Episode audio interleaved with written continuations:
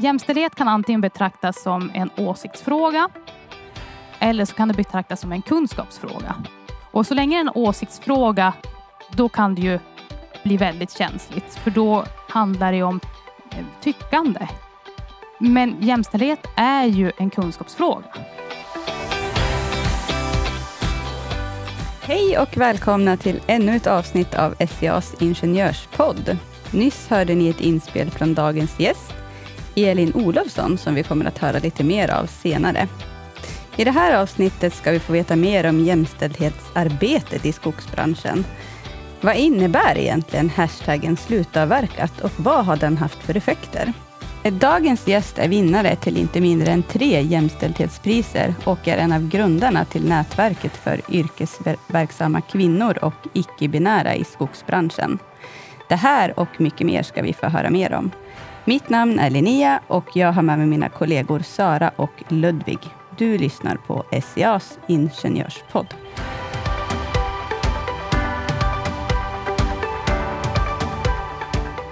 Ja men hej Sara och Ludvig. Hej. Hej. Hur mår ni? Bra. Jättebra. Ja men det är bra. Ja, hur mår du? Ja men jag mår bra, tycker jag. Ja. Jag känner mig lite nervös faktiskt. Jaså? Ja, vanligtvis inför de här avsnitten så har vi både, har man ju känt lite gästen sen innan så man vetat lite vem personen är och då känner man är lite trygg för det.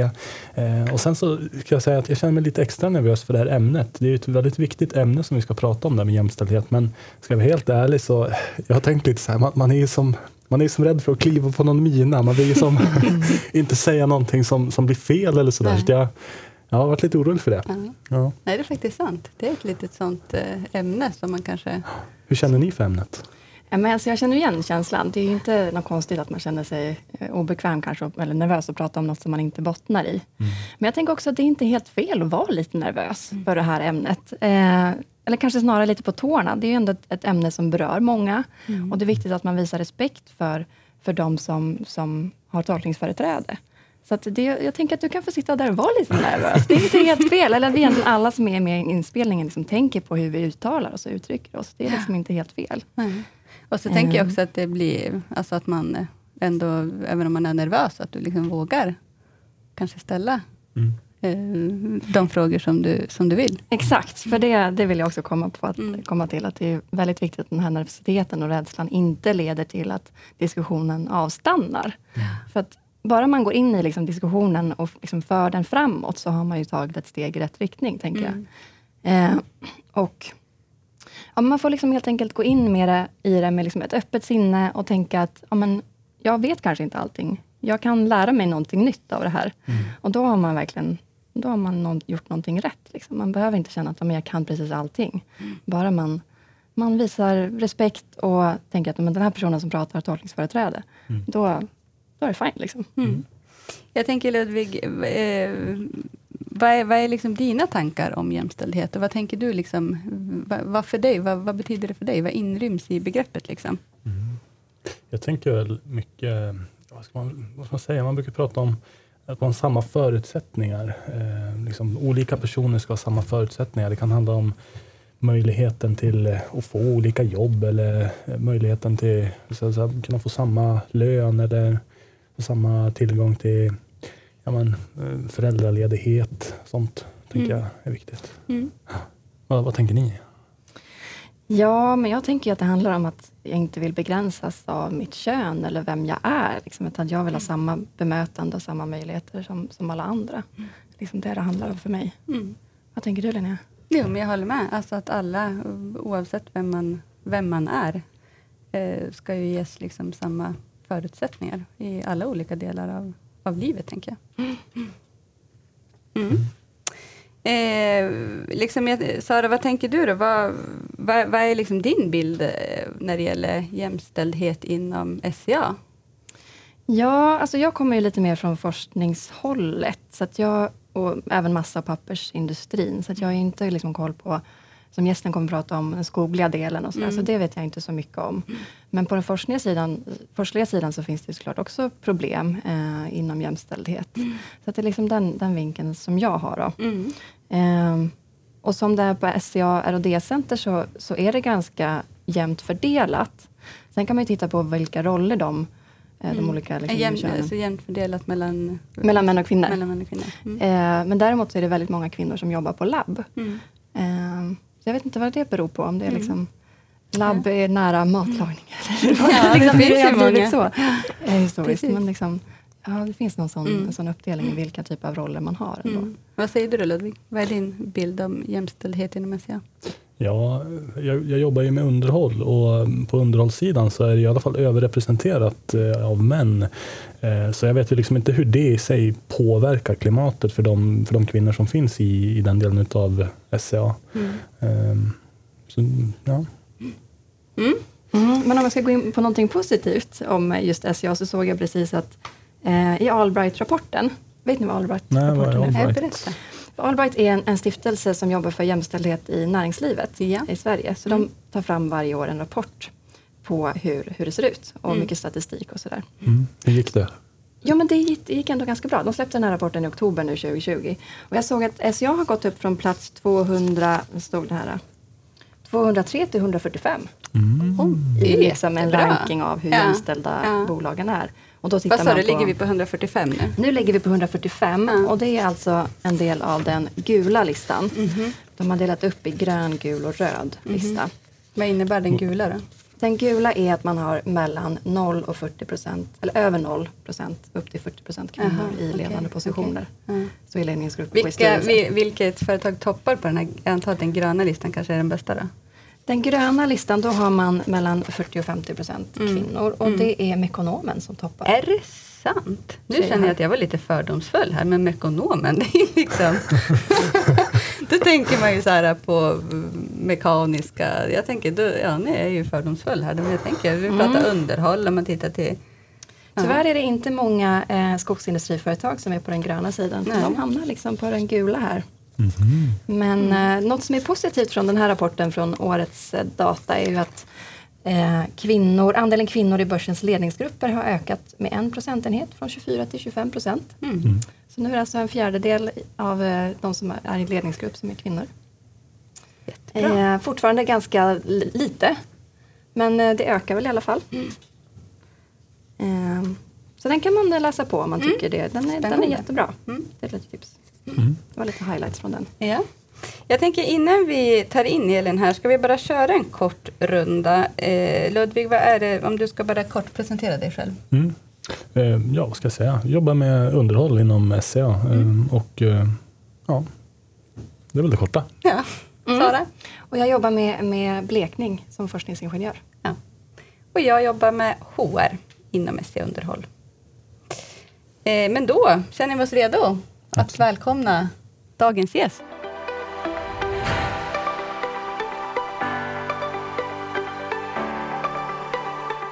Elin Olofsson. Tack så mycket. Välkommen. Tack.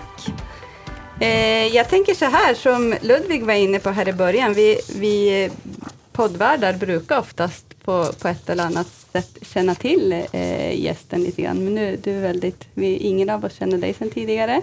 Så jag tänker att du får jättegärna, både för oss men såklart för lyssnarna också, börja med att berätta liksom, vem är du och vad du gör. Och... Ja, men Elin Olofsson heter ju då jag. Jag är född och uppvuxen i fantastiska Kramfors kommun så att jag har haft nära till friluftslivet hela min uppväxt. Och det är anledningen till att jag utbildar mig till jägmästare mm. som är en femårig högskoleutbildning vid Sveriges lantbruksuniversitet i Umeå. Mm. Jag är numera bosatt då i Umeå sen jag studerade. Eh, men har också ett torpställe i Nordingrå i Höga mm. kusten som mm. jag är väldigt mycket. Jag jobbar idag som avdelningschef för verksamhetsutveckling på S C A Skog. Yeah. Och anledningen till att inte vi har träffat på varandra är väl kanske just det. Jag rör mig inom skogssfären mm. mest medan ni är inom den industriella Precis. delen av S C A. Precis, det är nog.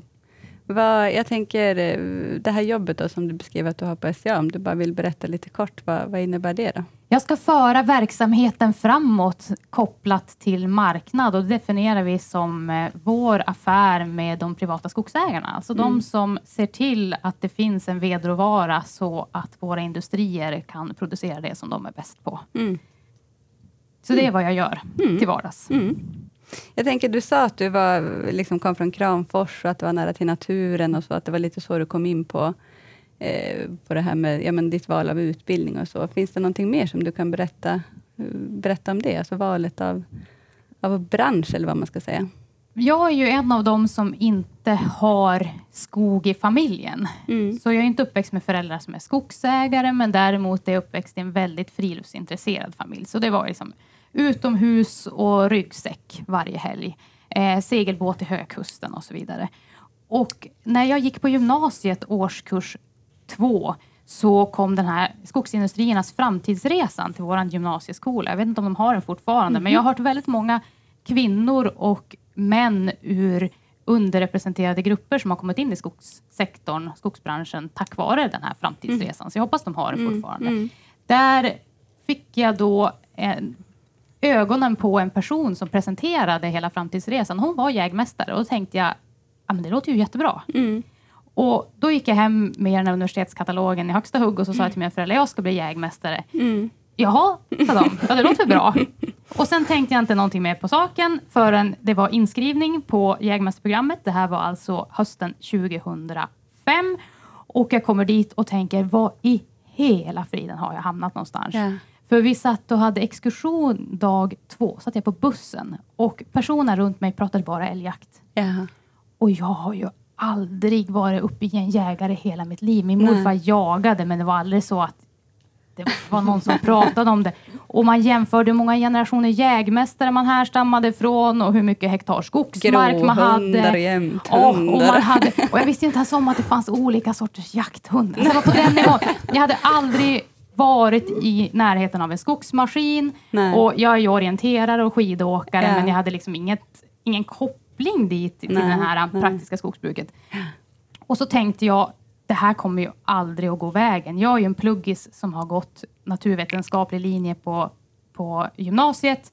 Och jag är här för att jag tycker jättemycket om att, naturen. Och att jag kan kombinera friluftslivet, naturintresset med naturvetenskapen. Det, mm. det trodde jag var min grej. Mm. Och sen ska jag helt plötsligt sitta och nicka med när de pratar om saker som jag inte förstår. Yeah. Och det här brukar jag ta som exempel på min första liksom, brutala upplevelse av Eh, kulturkrocken som många får med skogssektorn. Yeah. Och att det, lärdomen för mig var att jag gick omkring och funderade på vem är jag i allt det här i flera, flera veckor innan jag insåg att de allra flesta runt omkring mig gör exakt samma sak. Yeah. Mm. Och då började det vända för mig när jag insåg att det är ju ändå en naturvetenskaplig universitetsutbildning jag är mm. inne på. Yeah. Jag fattar det här, jag kan plugga, jag förstår sammanhangen. Och efter det, när jag började träffa fler också som var som jag, mer att jag kunde fråga dem, vad är en gråhund för någonting? Då, och, och, ska, är, är det mycket med tusen hektar? Liksom? Då, då kunde jag börja fatta att det finns också en plats för mig ja. i skogsbranschen. Men ja. det var Men det kändes strykare. inte så i början alltså? Det känns Nej. inte så i början när man var strykare att jag la av av den anledningen. Ja. Ja. Mm. Jag var inte hemma där Nej. helt enkelt. Nej, just det. Eh, jag tänker, vi, vi ska ju prata liksom om jämställdhet idag och också prata lite grann om ja, men ditt arbete i det hela och hur, vad du har gjort och också liksom hur, du, hur du arbetar med det här. Men jag tänker som vi, vi pratar lite här i inledningen så eh, pratar vi allihopa om att ja, men det kanske det är liksom ett ganska känsligt ämne och att man kanske är rädd att eh, säga fel saker och och så vidare, att det är liksom ett ja, rädd att trampa på någon, någon mina, så där får man inte säga. Vad, kan, liksom, vad är dina, du som liksom ändå arbetar med det här eh, till stor del, eh, vad är dina erfarenheter kring, kring det här? För det första kan jag dra ett eh, väldigt aktuellt exempel. I måndags så var jag på en konferens om jämställdhet i skogssektorn i Västernorrland. Mm. Västernorrland vill att eh, Kvinnans plats är i skogen i Västernorrland. Det är projektet. Liksom. Jag tycker mm. det är en jättebra, eh, jättebra ansats. Mm. Och då är det ju vd:ar och eh, områdeschefer och allting sånt på liksom en, en väldigt hög nivå budget och ansvarsmässigt så som var mm. där. Och jag upptäckte när vi minglade runt där att de allra flesta är väldigt rädda för att säga något som kan väcka anstöt. Eller mm. att eh, rädda för att helt enkelt Eh, prata överhuvudtaget för att man inte är säker på hur det här kommer tas emot. Mm. Mm. Och det var som en aha-upplevelse för mig. Mm. Därför att det innebär ju att det är en allmänt kanske utbredd känsla av att man... Eh, det finns en förväntan om att man ska kunna saker på den nivån. Och jag har en förväntan om att de kan saker på den mm, nivån. Mm. Men också, det är det som skapar kulturer där man inte vågar sätta fingret på, på ja, problemen. Och, och det tyckte... blir väldigt svårt att diskutera och prata om saker. Om man inte vågar liksom uttrycka sig. Liksom. Precis, och det, det tycker jag var så bra med det du sa nu, Ludvig, i inledningen. Att, att faktiskt identifiera att jag har inte tillräckligt mycket kunskap i det här. Och, och mm. det kan vara det som gör också att jag, jag inte... Ja, vågar uttrycka mig. Vågar man inte uttrycka sig, då brukar man ju ofta också retirera in i det som man redan kan och är känt, så man liksom undviker ämnet. Mm. Men det är ju viktigt att komma ihåg att perspektiven här är ju avgörande, eftersom eh, ni är inom ingenjörsyrken och det är ingenjörer som lyssnar på det här. Mm. Jämställdhet kan antingen betraktas som en åsiktsfråga, eller så kan det betraktas som en kunskapsfråga. Mm-hmm. Och så länge det är en åsiktsfråga, då kan det ju bli väldigt känsligt. För då handlar det om eh, tyckande. Men jämställdhet är ju en kunskapsfråga. Ju mer kunskap man får inom ämnet, ju fler personer man pratar med, ju mer mekanismer man förstår, desto lättare blir det att analysera ur olika situationer. Så att mycket av den här rädslan för att uttrycka sig som jag upptäckte där i måndags, tror jag härstammar från just det. Man har inte tillräckligt mycket kunskap för att förstå det jag säger nu. Är det lämpligt eller inte? Nej, precis. Det är mer åsikter då kanske som man... Ja, och så länge det är åsikter så, så blir det svårare att liksom ta upp på bordet och faktiskt diskutera. Kunskap är vi ju vana att diskutera. Mm. Då ser vi det som ett kunskapsunderlag. Mm. Så kommer vi in mot dem ur en annan vinkel. Och det blir mm. inte lika stigmatiserande heller. Mm. Gud vad glad jag blir. Min nervositet släppte lite grann nu. Så det du har en sagt. Intressant resa framför dig. Du ska liksom ta till den här kunskapen ja. Och utvärdera den. Ja. Det är jättefint. Ja. Eh, jag tänkte, vi, som vi också pratade om lite här i inledningen, så var vi inne och försökte... Liksom, Ja, jag, jag frågade vad, vad det här med jämställdhet, liksom, vad innebär, innebär det för, för Sara och Ludvig, och försökte som bena lite det där. Men jag tänker att innan vi liksom, uh, går in med på djupet i de här olika delarna, så tänkte jag att liksom, du för oss och för lyssnarna liksom, ska få ja, men på något vis definiera vad liksom, jämställdhet och, och det som vi kommer att prata om här nu i, i, liksom, under den här podden. Det finns en definition som är den jämställdhetspolitiska definitionen, och det är att jämställdhet är att kvinnor och män har samma makt att forma samhället och sina liv. Mm. Och den tycker jag är väldigt fin. Mm. För att ha makten att forma sina liv och ett mm. samhälle, det är det som också gör oss demokratiska. Yeah. Och jag gillar det du sa, Sara, i början där, att det handlar om att mitt kön inte ska stå i vägen, mitt biologiska kön ska stå mm. i vägen för mina möjligheter att bli den människan som jag är. Mm. Så ytterst handlar det om att vi ska kunna se bortanför mm. de där kategorierna. Mm. Och Merit, att det är meriter och kompetenser är det som ska styra till exempel vart jag hamnar i yrkeslivet.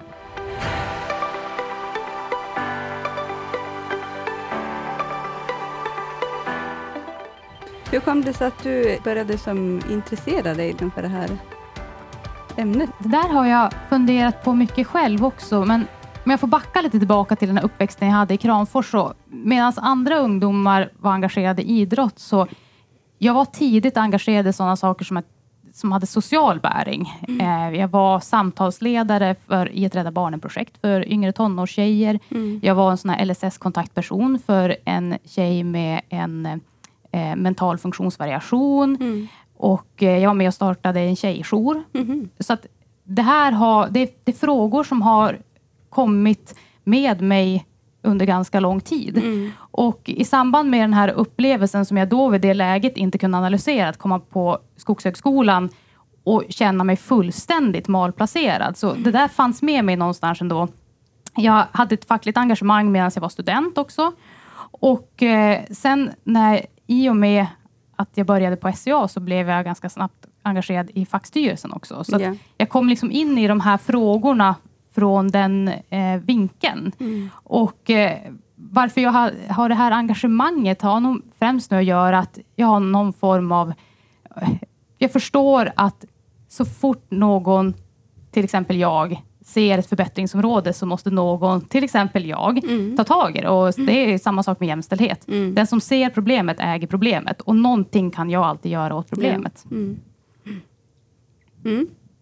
Eh, jag tänker att vi ska prata lite grann, eh, först lite dåtid och, och sen lite framtid. Men lite dåtid är ju, jag tänker liksom den här hashtaggen slutavverkat och eh, lite grann om MeToo-rörelsen. Jag tänker liksom om du ska berätta, vad, vad var det som gjorde liksom att ni startade upp den här hashtaggen slutavverkat?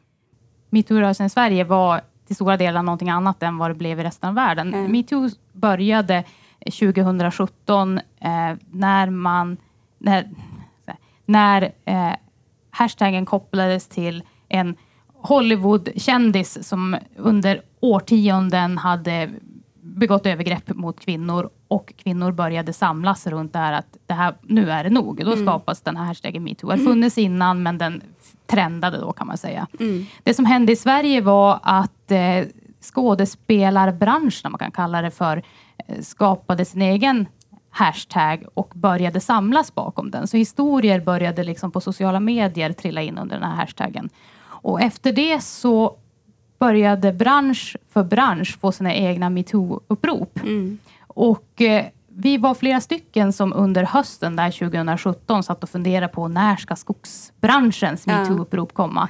För alla vi som är kvinnor i skogssektorn har antingen varit med om någonting själva mm. eller känner någon som har varit med om någonting. Mm. Så vi satt ju bara och väntade på att det skulle komma. Mm. Och det blev oktober, det blev november och det var fortfarande inget initiativ taget. Mm. Och då var det jag och två av mina kurskamrater, Matilda Hansson och Victoria Forsmark, som hade en, en messenger-tråd där vi eh, sa att amen, hörni, det, nu är det ju upp till oss att göra, för det kommer mm. inte bli mm. någonting om inte vi gör det. Sagt och gjort så drog vi igång det mm. därefter. Mm. Eh, och var, liksom, hur, hur börj- var, var det liksom någon av er då som började med att, liksom, att lägga ut den här hashtaggen på Instagram, eller hur? Vi skapade ett Instagram-konto och kopplade det till ett anonymt Google-formulär. Ja, just. För en väldigt viktig grundsten för oss, det var att ingen av oss ville fronta det här. För det var inte viktigt att det var vi som var bakom det. Nej. Utan det viktiga var ju de vittnesmål som kom in. Ja. Så för att inte det skulle bli någonting, att man skulle, det skulle bli mer diskussion om vilka vi var än själva vittnesmålen, så gjorde vi det anonymt. Mm. Och så la vi upp det på Instagram. Och det finns fortfarande under hashtaggen slutavverkare mm. på, på Instagram. Så där kan man fortfarande, det är som ett öppet bibliotek som dokumenterat mm. alla bilderna där. Mm. Jag tänker, du sa ju också då att eh, olika branscher hade liksom sina olika hashtags. Eh, och att det här är liksom för skogsbranschen. Eh, och jag tänker, vi pratade ju förut, du, du sa att vi kanske inte träffar varandra för vi är mer ute på industrin. Alltså, om man liksom ska berätta för, för lyssnarna, liksom, skogsbranschen, vad, vad, vad, liksom, vad innefattas i det, i det området då? Branschen som sådan är ju hela vägen från trädet som växer ut i skogen till att vi gör våra produkter. Mm. Grovt så är det så. Mm. Allting som verkar inom eh, inom skogen tillhör skogsbranschen. Men det som kom fram under slutavverkat var ju att det, det som berättas om mm. är den praktiska delen av skogsbranschen. Mm. Mm. Det är det praktiska skogsbruket mm. eh, inom vilket S C A Skog då verkar. Motsvarande vårat, om vi ska prata S C A-indelningar. Mm. Det, det var där som största fokuset ja, låg. Precis. Mm. Ja, men det var det jag tänkte. Men är det för att det liksom finns mera, vad ska man säga, berättelser från den delen utav ja, skogsindustrin, eller fanns det något motsvarande på industrisidan? Det har aldrig kommit ett MeToo-upprop för basindustrin. Så tillverkningsindustrin och verkstäder har aldrig haft sitt MeToo-upprop. Så mm. det är väldigt synd då. Och eh, jag läste en artikel med en kvinna som försökte starta ett MeToo-upprop. Och hennes sorg över att det här möjligheten, det här fönstret i tiden att faktiskt kunna göra skillnad i sin bransch, att den liksom gick om intet. Eh, en av anledningarna till att det blev mest vittnesmål från just den praktiska skogssektorn. Jag inbillar mig att vi är, har längre till att vi är jämställd och inkluderande mm. än vad industrin har i många fall. Mm. Det finns mycket förlegade bilder av vem som hör hemma och inte hemma. Men sen så kanske det har att göra också med att skogs... den praktiska delen av skogssektorn eh, har ett ganska starkt naturvetenskapligt fokus, vilket gör att när väl fakta kommer på plats så är man ganska snabb på att göra en, en förändring. Så att det kom fram vittnesmål kan också ha att göra med att tystnaden bryts mm. eh, snabbare, eller att man mm. eh, ja, fick fram, vågade berätta om sina erfarenheter helt enkelt. Mm. Det var väldigt spännande det med att man kan uppleva det som att man hade missat sin chans. Är, är det så? Eh, om man inte haft det här uppropet än i sin industrin, är det för sent? Jag har reflekterat en hel del över det här så här tre år i efterhand. Vad hade hänt om vi inte hade gjort det här? Och nej, jag tror inte att det hade kommit något annat MeToo-upprop. Och baserat på den där intervjun som jag läste, så den personen vittnade ju om att nu tyckte både fack och arbetsgivare, hon jobbade då på en stor lastbilstillverkare i Södertälje. det, det finns på nätet den där som man kan läsa den. Eh, och, och just att då tycker man att vi fick inget MeToo-upprop, så då är det väl lugnt då. Ja. Mm. För det som har hänt i skogs... Då har det inte hänt ungefär. Liksom. Precis, det som har hänt i skogsbranschen eh, sen slutavverkat har ju att göra med att vi har en dokumenterad problemformulering mm. som vi jobbar utifrån. Det finns liksom en punkt i tiden där vi har ett underlag på hundrasextiofyra vittnesmål som faktiskt har hänt. Mm. Som det inte går att tvätta bort. Mm. Så det blev hundrasextiofyra har... stycken som, som delade sina... Det, I två faser. Först hundratjugo stycken inom det regelrätta slutavverkat. Sen hakade uh. studenter i avgångskursen på jägmässeprogrammet på. Okay. Uh. Så de fyllde på med sina fyrtiofyra berättelser efteråt. Uh. Uh. Så det blev en heltäckande bild över hela, hela sektorn. Så. Mm. Och den går ju inte att ignorera. Så mm. det är väl fördelen med att det blev dokumenterat. Mm. Att vi vet ju att hösten tjugosjutton och våren tjugoarton såg det ut så här. Mm. Mm. Intressant att det redan finns på utbildningsnivå. Att redan där så lär man sig en viss jargong och en, en, mm. ett sätt att prata och normer som man sedan tar vidare in i, i branschen. Mm. Jag, men jag tänker det... så nog så viktigt. Jag menar, som du berättade då när du började där och tänkte bara, men herregud, vart har jag hamnat? Mm. Alltså ja. det, he, hela den, man tänker så här kompetensförsörjning i lång, långa loppet, så är det som där det börjar, och avskräcker man då typ kvinnor eller de som av någon anledning inte upplever sig höra hemma i den kultur som liksom finns där, så är det ju kört redan där, eller vad man ska säga. Alltså om inte arbetet påbörjas mm. redan där liksom. Mm. Och det är här någonstans vi måste börja prata om normer. Mm. Normer på utbildningarna, normer inom yrkeslivet. Mm. Vem är för givet tagen att passa in, och vem går till utbildningen eller jobbet med den känslan som jag hade första månaden under jägmästarprogrammet. Mm. Vem är jag i det här sammanhanget? Mm. Det är det vi måste få upp på bordet och prata om. Mm. Mm. Mm. Eh, jag tänker liksom, Elin, har du, har du själv liksom några egna liksom upplevelser som du vill, som vill, som du vill dela med dig av liksom om det här inom skogsbranschen? Mina upplevelser har framförallt att göra med att jag inte har blivit tagen på allvar utifrån min kompetens. Mm. Jag har en specifik upplevelse av, jag var ute med en skogsägare, jobbade som virkesköpare, mitt första jobb på mm. S C A. Mm. Trivdes som fisken i vattnet, tyckte att jag fick vara med på lika villkor.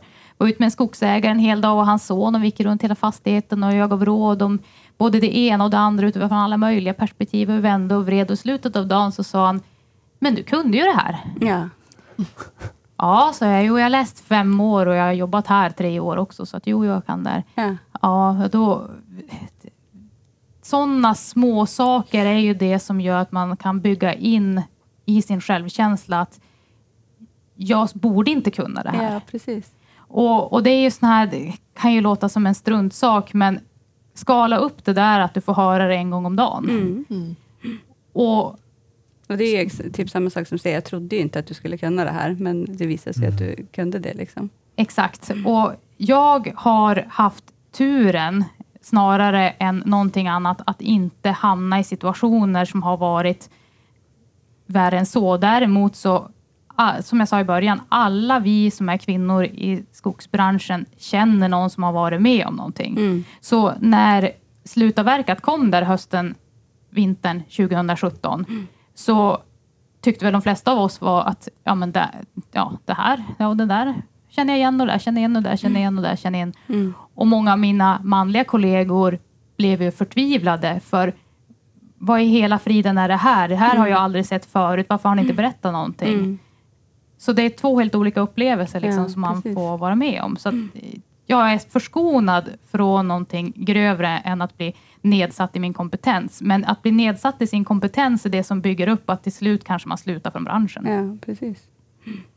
Jag tänker Sara eller Ludvig, liksom, har någon av er några upplevelser kring detta?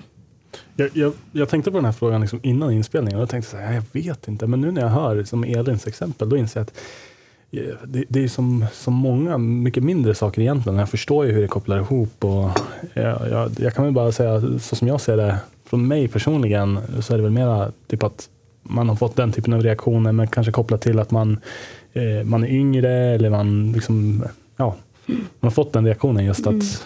så här, folk inte riktigt tar den på allvar. Och, mm. ja, det känns jättekonstigt. Mm. Mm. Men ja. Nej, men verkligen, jag har samma svar. Det är verkligen det här, de sm- många små grejer som man hör nästan varje dag. Mm. Kan det vara saker kopplat till ens utseende, ens ålder, eh, ifrågasättande av vad man kan och inte kan. Liksom. Mm. Eh, men det finns ett, en, ett tillfälle, en situation som jag minns väldigt väl. Och som var egentligen första kursen som jag läste som doktorand. Eh, och jag blev väldigt, väldigt paff av den här situationen. Och jag tror att det har att göra med att det var på ett universitet. Mm. Jag tänker att universitet och utbildningar, de har ett så himla stort ansvar att, att visa framfötterna och leda förändring. Mm. Och, men det här var som sagt på, på en kurs där det var för övrigt tretton stycken föreläsare och alla var vita män. Mm. Eh, under en fikarast så går vi in på en, en, ja, men ett fikarum och det är bara män där inne och så jag typ. Och så bredvid kaffeautomaten så sitter det en liten lapp. Vill ni veta vad som står på den här lappen? Mm. Jag har skrivit upp där nämligen. Mm. Uh, when men drink, they get emotional. They drive poorly and they talk too much. Hats off to women that do that without drinking. Nej. Står det på den här lappen ja. på ett universitet ja. på min första kurs som doktorand. Uh, det är ju inte okej. Okay. Alltså bli bemött på det Nej. sättet. Nej. Uh, och det har verkligen etsat sig fast. Jag kommer aldrig glömma den här texten. Mm.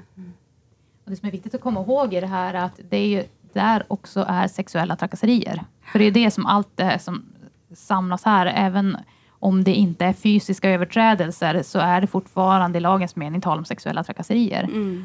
Och konsekvensen blir att varje sån interaktion kommer göra i slutändan så att någon person slutar eller tappar sugen. Mm. Mm. Och det är därför vi måste stävja allting från det lilla till det stora. Mm. Hur, vad, hur gjorde du då? Vad, liksom, i den situationen? Jag eh, uppmärksammade chefen på avdelningen att den här lappen satt och bad honom ta ner den på en gång. Och det mm. gjorde han. Mm. Det var ju... Alltså jag tänker, många hade kanske också, jag vet inte, läst den och sen tänkt, tänkt precis som du, men att man kanske inte mm. vågar säga till eller vågar göra någonting. Mm. Och han hade ju aldrig tänkt på att den där lappen satt där. Nej, precis. Eller han hade väl kanske sett den men inte tänkt att det var ja. offensiv. Men... men det är det som är fördelen med att ha mångfald. För du upptäckte ju någonting som hade passerat andra förbi. Vad mm. annat går jag omkring och är fullständigt blind för i min vardag som givet en annan människas ögon skulle vara liksom uppenbart att det här är ju sånt mm. som bygger in i vår arbetsplatskultur och gör att vi blir otrygga eller liknande. Men jag har inte förmågan att se det. Det är ju därför mångfald är så bra.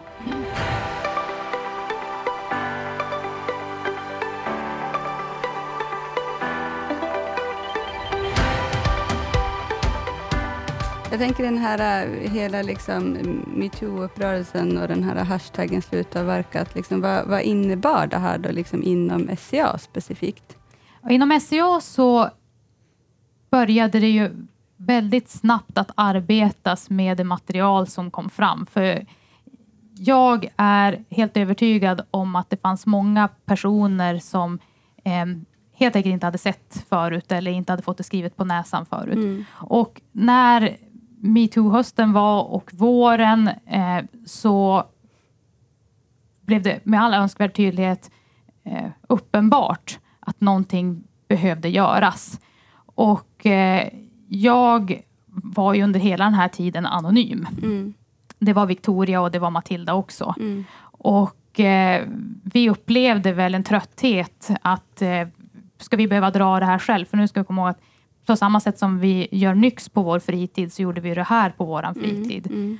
Och det kan bli väldigt känslosamt och det kan bli för mycket. Men det som hände i alla fall, det var att det, flera personer inom S C A Skog, för nu ska jag prata om S C A Skog, då, för mm. det, jag ska prata om det jag känner till, mm. började att uppmärksamma det som kom fram och prata om det i sina närmiljöer, vilket till slut fick till stånd att det skapades utbildningar i jämställdhetsintegrering för alla medarbetare. Man skapade ett ambassadörsnätverk och ett, ett tydlig struktur för att kunna hantera den här typen av frågor som fortfarande mm. idag jobbar på och är liksom en positiv påtryckande kraft inom företaget. Mm. Du sa att ni gjorde nyx på er fritid. Vad, vad är det för något? Nätverket för yrkesverksamma kvinnor och icke-binära i skogssektorn är en av konsekvenserna av slutavverkat. Den energin som fanns under tiden vi jobbade med slutavverkat behövde kanaliseras någonstans. Så vi var ett antal personer som sa att nu när vi är så många som är överens om vad som behöver göras så kan vi inte tappa bort det här. Utan mm. vi måste se till att vi skapar en plattform där vi kan samlas och dela erfarenheter och lärdomar och också vara en positivt påtryckande kraft mot de som har den formella makten. Mm. Vi behöver organisera den informella makten mm. för att se till att tillräckligt många människor visar sitt stöd för den här frågan. Så i körvattnet av slutavverket så skapade vi det här nätverket då. Om vi för lyssnarna här nu också då, icke-binära, ska vi beskriva, vill du beskriva vad det, vad det betyder? Det finns två biologiska kön, det är män och kvinnor, men mm. det finns tre juridiska kön. Mm. Man, kvinna och icke-binär. Och mm. icke-binär, det är en person som definierar sig som varken man eller kvinna eller någonting bortanför, till exempel både och. Mm. Mm. Så det är för, egentligen ska man kunna förenklat säga, det är för alla vi som jobbar i skogssektorn och inte definierar oss som män. Ja. Precis. Kanske byta. byta. Nej, jag, jag tror första originalet är nog minst lika. Ja, precis. Vad, liksom det här arbetet med nyx då, vad har liksom det arbetet liksom inneburit för branschen då? Finns det några exempel på vad ni har gjort liksom? Nyx har idag sjuhundra, över sjuhundra medlemmar. Mm. Vi är ett aktivt nätverk som jobbar med framförallt att knyta samman personer lokalt. Mm. Till exempel förra söndagen då träffades vi ett gäng på eh, åtta personer och tre barn medföljande. Mm. Och eh, gick en vandring och grillade korv tillsammans och såg till att mm. bara träffas i informella mm. former. Så här. Mm. Och samma typer av nätverksträffar görs över hela landet mm. på frivillig basis då. Just det. Men det vi också gör, för vi är, ett väldigt, vi är en väldigt ung förening. Vi har bara mm. funnits i ett års tid. Mm. Vi eh, ser till att eh, en gång om året göra en större träff. Vi kallar den för marsträffen. I mm. år höll vi till på Kungliga skogs- och lantbruksakademins mm. anrika lokaler på Drottninggatan i Stockholm. Så att vi liksom skalar upp vart vi håller ut. Vi tänker att det är Blåhallen nästa gång. Yeah. Vi håller till ungefär sådär. Och, eh, jag tänker medlemmarna, sjuhundra ungefär, är, det, liksom, är majoriteten av dem, är det liksom som är inom då, som du, alltså, som du förklarade förut, inom skogs, eh, alltså ute, som jobbar, vad, vad kallar man, vad säger man egentligen? Alltså, jag tänker som inom det praktiska skog, skogsbruket. Ja, precis. Majoriteten är inom det praktiska skogsbruket, men vi har också många som är medlemmar som är från industrin. Våran mm. ordförande Anna Sjönström, poddkänd från Ingenjörspodden. Ja, precis. Precis. Eh, hon jobbar inom industrin. Så att vi börjar vidga oss utanför ja. det här rent praktiskt skogliga nätverket. Precis. Och då är det ju alla personer oavsett utbildningsbakgrund mm. men som är verksamma i skogssektorn, mm. skogsbranschen som mm. är välkomna. Så vi har ingenjörer, vi har kommunikatörer, vi har jurister och mm. bred palett av personer mm. som som är aktiva. Mm. Och förutom att vi gör nätverksträffar och vi gör den här marsträffen och ser till att knyta ihop oss, så den här Allbright-rapporten är ju fantastisk och är någonting jag ser fram emot varje år. Fyra gånger om året kommer ju, släpper ju Allbright-rapporter och där är ju den stora. Vi vill ju på sikt kunna göra något liknande fast för skogssektorn. Ja, just det. Så att för att kunna göra de här objektiva studierna av hur faktiskt läget är. För om det är någonting vi lärde oss med slutavverkat så är det bra att ha en punkt i tiden där man vet nuläget. För alla vi som jobbar med utveckling vet att man måste ha ett nuläge för att kunna skapa sig en vision av framtiden. Mm. Och de där nulägena är liksom viktiga att fånga så. Mm. Hur upplever du det? Jag tänker om man, om man tänker sig då innan eh, MeToo-rörelsen och om du jämför då liksom med, med dagsläget. Vad finns det liksom för tydliga förändringar som har skett både inom liksom skogsnäringen men också kanske då till exempel på, inom universitetsdelarna då, där de här skogliga utbildningarna finns? MeToo är ett övergripande perspektiv. Det största som MeToo har bidragit med, det är att skuggan faller inte längre på offret för en sexuell trakasseri. Det faller på förövaren. Mm. Och att inte längre behöva vara, vara rädd för att berätta om sina erfarenheter. Det är det som är det största bidraget till historien, skulle mm. vi kunna säga. Det som är med Med skogssektorn, om vi zoomar ner till det, så det som har hänt är dels att vi har en problemformulering. Vi är nu medvetna om vart vi står någonstans och vart vi skulle behöva ta oss. Jag tänker att det är också en, en viktig framgång, är att kunna konstatera att ja, vi är inte bättre än så här, men vi vill någonting. Mm. Så det jag ser när jag tittar ut i branschen och jag tittar inom S C A, det är ju att det finns en förväntan om en vilja till förändring mm. som börjar att kanaliseras åt många olika håll, och det jag hoppas på är att vi ska gå från ord till handling så mm. att vi inte fastnar vid att det är handlingsplaner och att det blir studier mm. av fenomenet, utan att vi faktiskt skapar möjligheten för män och kvinnor att ha samma makt att forma skogssektorn mm. och våra liv inom mm. den. Mm. För det är jätteviktigt att komma ihåg att det, å ena sidan så har vi de här dokumenterade sexuella trakasserierna som är också ett brott, ett arbetsmiljöbrott. Eh, men å andra sidan så har vi också de här strukturerna som gör att det tar så himla lång tid att bli jämställda i praktiken. Mm. Och det är till exempel det som du sa, Sara, att vi är ungefär lika många män och kvinnor på den här arbetsplatsen, men vi gör helt olika saker. Och det är ju intressant också ur ledningsperspektiv att ofta, om vi tittar ut i skogssektorn, män och kvinnor är idag i hög utsträckning i ledande positioner, men gör för det mesta olika saker. Mm. Där kvinnor ofta är hållbarhetschefer och miljöchefer och liknande, och män är produktionschefer, affärschefer och virkeschefer och så vidare. Så att det är det också, att kunna genomskåda, men vad är det som gör att vi tycker att vissa yrken är mer lämpliga för män och vissa yrken är mer lämpliga för kvinnor. Mm. Så att, att vi börjar prata om de sexuella trakasserierna gör också att vi pratar om strukturerna, mm. vilket gör att mm. fler människor kommer kunna ta plats mm. i skogssektorn och kunna ta plats med vilka de är själv mm. och inte med någon stereotyp bild av vem jag skulle vara utifrån mm. mitt biologiska kön på något vis. Precis. Jag kan ju tillägga, alltså jag tänker det här som du beskriver, att det oftast är eh, alltså Eh, vissa typer av tjänster som, som män har, vissa typer av tjänster som kvinnor har, alltså även om det är på ledande positioner. Eh, och jag har jobbat mycket med rekrytering eh, och där kan man ju se att eh, liksom, eh, alltså det finns ju jättemånga eh, delar att tänka på när man, när man rekryterar, och tittar man liksom historiskt sett, om man plockar fram typ supergamla annonser så kan man ju se att personer skriver till exempel men att nu ska den och den gå på föräldraledighet och då söker vi hans ersättare. Då har man ju liksom redan i annonsen typ skrivit att vi söker en, en man eh, till det här uppdraget. Och det finns ju också många exempel på det, tänker jag, man tittar i, i olika annonstexter hur man liksom beskriver, alltså man tenderar ju att beskriva eh, vissa jobb på ett med, massor med kvinnliga attribut eh, och manliga jobb med liksom man, eh, manliga attribut. Eh, till exempel så här om ekonomiassistent, då ska man vara noggrann och serviceorienterad och liksom sådana mer. Och söker man till exempel en projektchef, då ska man vara teknikintresserad och liksom det är liksom det är ju mer det, det är ju ganska stor skillnad liksom på, på hur man tillskriver sig själv olika mm. typer av. Men hur jobbar ni med det på rekrytering då? Vad, hur löser man det där? Ja, men vi försöker ju, försöker ju göra på det sättet att eh, liksom har man då till exempel en, en ekonomiassistent, säger vi, så försöker vi skriva den på ett sånt, vad ska man säga, neutralt sätt som möjligt.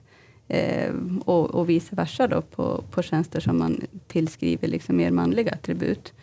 Eh, och jag vet att det, liksom, om man tittar lite i framtiden, just nu finns det bara på engelska tyvärr. Eh, men i framtiden så finns det liksom som ett, jag menar, ett system helt enkelt som kan säga att ja, men nu har du använt de här eh, attributen och de här är typiska manliga attribut. Och så mm-hmm. f- kommer det liksom förslag på vad man kan använda istället. Det är fantastiskt. Eller hur? För det som jag tycker är uppenbart är att vi måste fatta att vi har en osynlig hand i bakhuvudet varenda dag. Och det är ju de normer och yeah. mönster vi är invanda Precis. Med. Och när handen mm. vrider liksom runt utan att jag vet mm. om det, så gör att jag väljer val varje dag som påverkar hur andra människor har möjlighet att kunna använda hela sig. Mm. Och kan vi använda tekniken för att komma förbi det, då vore det fantastiskt. Ja, verkligen. Eh, jag tänker bara innan vi börjar på avrunda här. Om man liksom vill bidra själv till det här arbetet på något vis. Jag tänker kopplat till N Y X och så vidare. Hur, hur gör man då? Och kopplat till N Y X för först säga om man vill bidra till arbetet med att göra Sverige jämställt. Ja. Om vi börjar där. Ja. För det finns faktiskt en studie. Nanna Gillberg vid Göteborgs universitet har gjort en studie på att Sverige kommer att vara jämställt år tjugotvåhundrafem om hundraåttiofem år. Oj. Och det är trots att vi har lagstiftning om eh, föräldraledighet, vi har jämställdhetsplaner, vi har diskrimineringslagar och vi har en diskrimineringsombudsman.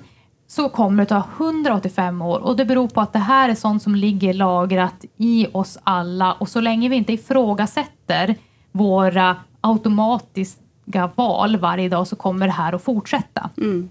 Så det alla kan göra, det är att gå hem och fundera på i vilka aspekter av mitt liv är jag hemmablind. Mm. För liknelsen är så här, om man är hemma i sitt eget hem och rör sig varenda dag mm. så kommer man inte se det hemmet till slut. Man är så van att röra sig, man kan gå där även fast det är fullständigt kolsvart. Men får man hem en gäst som är på besök, mm. helt plötsligt så börjar man ju faktiskt betrakta mm. hemmet ur den här gästens ögon. Mm. Och samma sak är att kliva in i någon annans bild av den här arbetsplatsen mm. eller den här företaget. Att identifiera att jag är blind för mina hemmaförhållanden är det första steget att börja ifrågasätta vilka normer är som styr mitt tänkande. Mm. Och att då börja utmana dem lite grann med att mm. tänka, men tänk om det vore annorlunda. Och att faktiskt börja försöka se världen ut från ett annat perspektiv. Ett enkelt exempel, när jag går till jobbet varje dag, jag kanske cyklar på cykelbanan, mm. eh, hälsar jag på personer, män och kvinnor, olika etnisk bakgrund på samma sätt? Mm. Betraktar jag dem på samma sätt? Mm. Behandlar jag alla människor på samma sätt? Mm. Samma sak när jag kommer till jobbet. Mm. Ser jag alla kollegor i ögonen och säger hej mm. på samma sätt? Eller gör jag, gör jag på olika sätt beroende på en man eller kvinna eller så? Mm. Och där börjar jag vara lite förlåtande med sig själv och komma ihåg att det är en osynlig hand som är i mitt bakhuvud. Men börja bearbeta den osynliga mm. handen då. Mm. Att börja ifrågasätta, varför tänker jag på det här viset mm. och var kommer det ifrån? Mm. För det är naturligt att, speciellt om man är mitt i ett privilegium, hörde en chef som sa, men jag är en väldigt enkel person, jag tänker inte på sånt här. Och det här var en man i fyrtiofem-årsåldern. Och då tänker jag, men vilken tur för dig att du aldrig behövt göra det. Alltså, du skulle behöva umgås med fler kvinnor i skogssektorn, för då skulle du få upp ögonen på ett annat sätt. Ja. Och det är det man behöver göra som person för att kunna bidra till de här hundraåttiofem åren. För hundraåttifem år i Sveriges stora skogssektorn då, oh, herregud, då är det lite längre än så. Ja. Då och kommer sen, inte vi få uppleva det heller. Nej. Jag. jag har lite, jag vet inte hur det är med er, men jag har inte tålamod med hundraåttiofem år i alla fall. Jag skulle vilja uppleva det innan jag går i pension. Ja. Med N Y X så kan man gå in på nyx punkt se. Man kan ja. anmäla sig som medlem och delta på en nätverksträff. Ja, precis. Det är det man varmt välkommen att göra. Mm. I, I varje podd så brukar vi ha en programpunkt, dels då där du får en fråga från den gäst som vi hade senast. Eh, och sen tänkte vi också att eh, du ska få ställa en fråga till eh, den som ska vara vår nästa gäst. Eh, som vi började då, eh, senast här så hade vi Jerker eh, som jobbar som forskningschef på S C A. Eh, och eh, han sa så här att han eh, liksom kände till att du har gjort ett väldigt stort jobb inom det här med slutavverkat. Eh, och så undrade han så här, vilka andra branscher har den här typen av frågorna spridit sig till? Slutavverkat är ju framförallt ett skogsfenomen, men nu börjar spridningen att nå utanför i och med att när vi gjorde det här Instagramkontot med det anonyma Google-formuläret, det vi inte förstod då, det var att det blir publika, offentliga vittnesmål. Mm. Så det har forskats väldigt mycket på det här. Första artikeln släpptes redan i maj tjugo arton, alltså mm. inte ens ett år mm. efter slutavverkat mm. så kom den första artikeln. Mm. Och nu har det forskats mer, så det som börjar komma är ett stort intresse från omvärlden för vad är det ni gör där? Ni som har en väldigt praktisk bransch, mm. ni har de här vittnesmålen och ni lägger den här tolkningen på det. Mm. Så jag tror inte att vi har sett vidden av hur långt utanför skogsbranschen Nej, det här kommer det. gå. Men det är många som är väldigt mm. intresserade just nu. Mm. Mm. Eh, och då ska du få då möjlighet att ställa en fråga till vår nästa poddgäst. Och det är Andreas Evertz och han är i dagsläget ekonomichef på S C A. Eh, och han kommer att prata lite grann om framtidens fabrik. Eh, och vad, hur den ska se ut och vad innebär framtidens fabrik om man säger så. Jag har inte träffat Andreas, men jag utgår från att han är en man med en utbildning. Och när senast, Andreas, kände du dig riktigt malplacerad? Alltså här är det inte jag som är normen. Mm. Vart var det? Mycket bra fråga. Hur kändes det? Och hur, framförallt hur kändes det i magen då? Det blir spännande. Vilken bra fråga. Verkligen, jag blir jättenyfiken. eh, vad vi också brukar ha med i podden är att vi kör tre snabba med gästen. Så det är alltså att du får två alternativ och du ska snabbt som tusan svara på vilket alternativ du mm. föredrar. Så är du beredd? Ja. Då kör vi. Podd eller tidning? Podd. Ja, äntligen någon som svarar rätt på den. Det är inte många som svarar rätt. Eh, kvotering eller inte kvotering? Kvotering. Skulle vilja förklara där också, men det, det kanske får vi en annan tillfälle. Nej, men är snabb. Jag, jag är snabb. Män har alltid kvoterat män i alla tider och för att komma till rätta med det så behöver vi få kvinnlig representation. Så att i, under ett, ett, ett uppstart så behöver man kvotering. Okay. Yes. Eh, den här är lite klurig kanske, men eh, vad föredrar du? Lika lön eller femtio femtio bland chefer? Den här, den var klurig. Men lika lön är en sån här objektiv förutsättning för att vi ska värderas lika. Så lika lön säger jag. Yes. Snyggt. Tack så mycket. Mm. Mycket bra. Eh, men då tänker jag att vi tackar dig så jättemycket, Elin, för att du kom hit och delade med dig eh, av dina kunskaper och erfarenheter inom det här området. Tack för att du fick komma. Mm.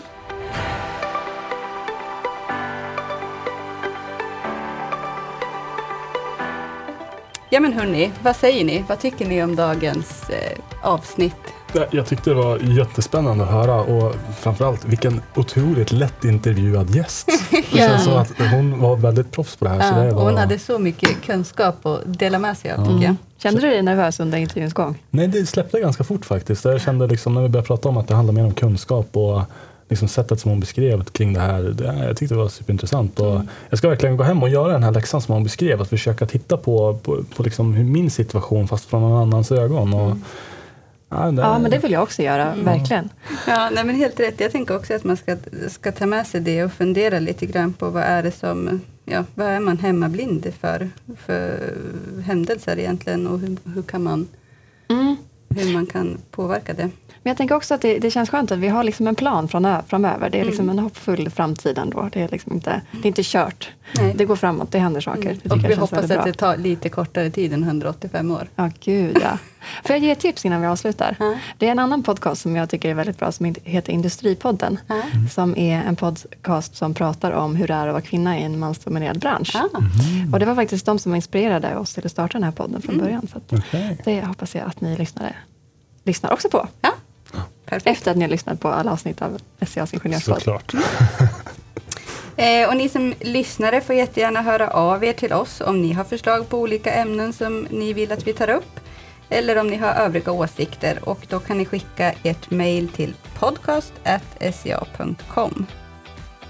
Du har lyssnat på S C A:s ingenjörspodd, producerad av S C A med mig, Linnea, Sara och Ludvig. Gå gärna in på vår karriärsida s c a dot com eh, om du vill veta mer om vilka möjligheter som finns inom skogsindustrin. Och glöm inte att hålla utkik efter nästa avsnitt.